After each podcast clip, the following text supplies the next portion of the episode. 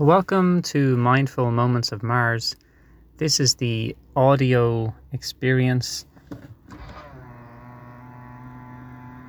This is the audio experience that we do when we read The Chessmen of Mars by Edgar Rice Burroughs and we explore our breath, our minds, our mindfulness, and our lack of mindfulness if we find that we are not being mindful.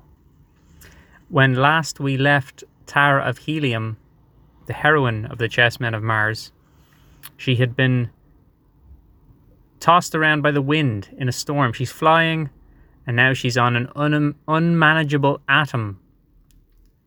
And I think I think she's still on her flying thing, and that's some sort of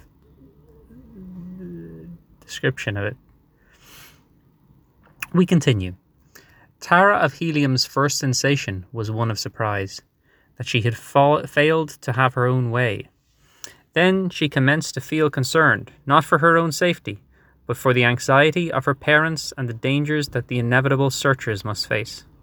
She reproached herself for the thoughtlessness, selfishness. No. She reproached herself for the thoughtless selfishness that had jeopardized the peace and safety of others. She realized her own grave danger, too. But she was still unterrified, as befitted the daughter of Dejah Thoris and John Carter. She knew that her buoyancy tanks might keep her afloat indefinitely, but she had neither food nor water, and she was being borne towards the least known area of Barsoom. Perhaps it would be better to land immediately and await the coming of the searchers rather than to allow herself to be carried still further from helium, thus greatly reducing the chances of early discovery. But when she dropped towards the ground, she discovered that the violence of the wind rendered an attempt to land tantamount to destruction, and she rose again rapidly. Carried along a few hundred feet above the ground, she was better able to appreciate the titanic proportions of the storm than when she had flown in the comparative serenity of the zone above the clouds for now she could distinctly see the effect of the wind upon the surface of Barsoom.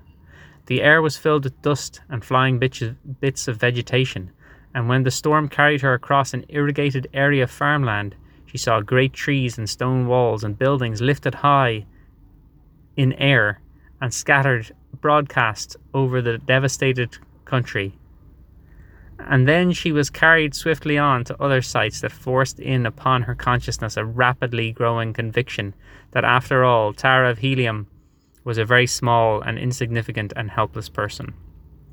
That's the kind of insight that is good fodder for people to talk about mindfulness in with. So she's in a storm, she's seen some farms have been wrecked, and she realizes that she's insignificant but she still has her breath, and she can return to her breath like this.